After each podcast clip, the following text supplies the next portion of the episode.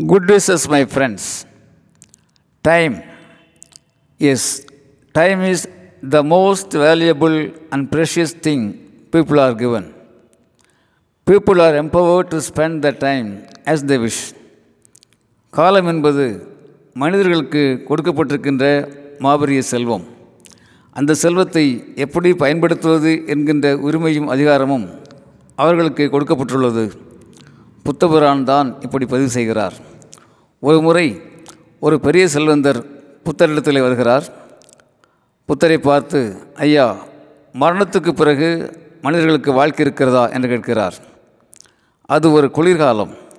புத்தரின் குடிசைக்கு முன்னால் ஒரு மூலையில் நெருப்பு எரிந்து கொண்டிருக்கிறது. புத்தர் அந்த செல்வந்தரிடம் நண்பரே இங்கே இருந்து கொண்டிருக்கிறது நெருப்பு. அந்த நெருப்பு எங்கிருந்து வந்திருக்கும்? என்று உங்களால் சொல்ல முடியுமா என்று கேட்கிறார். செல்வந்தரிடம் பதிலில்லை பேசாமல் நிற்கிறார். பிறகு புத்தர் கொஞ்சம் தண்ணீரை தெளித்து அந்த நெருப்பை அணைத்து விடுகிறார். பிறகு அந்த செல்வரிடத்தில் கேட்கிறார் நண்பரே அந்த நெருப்பு இப்போது எங்கே போய்விட்டது என்று உங்களால் சொல்ல முடியுமா? என்று கேட்கிறார். செல்வந்தர் மீண்டும் மௌனமாகவே நின்று கொண்டிருக்கிறார்.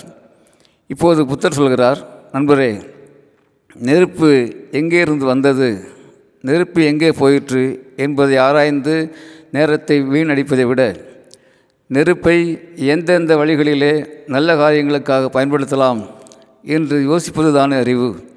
அதற்குத்தானே நமக்கு வாழ்க்கை இருக்கிறது என்று கேட்கிறார். செல்வந்தர் புத்தரை வணங்கி நன்றி கூறி மெதுவாக விடைபெறுகிறார். நண்பர்களே வாழ்க்கை என்பது பெரிய வாய்ப்பு. அதை வளமாக வலுவாக வாழ்வது நம்முடைய பொறுப்பு.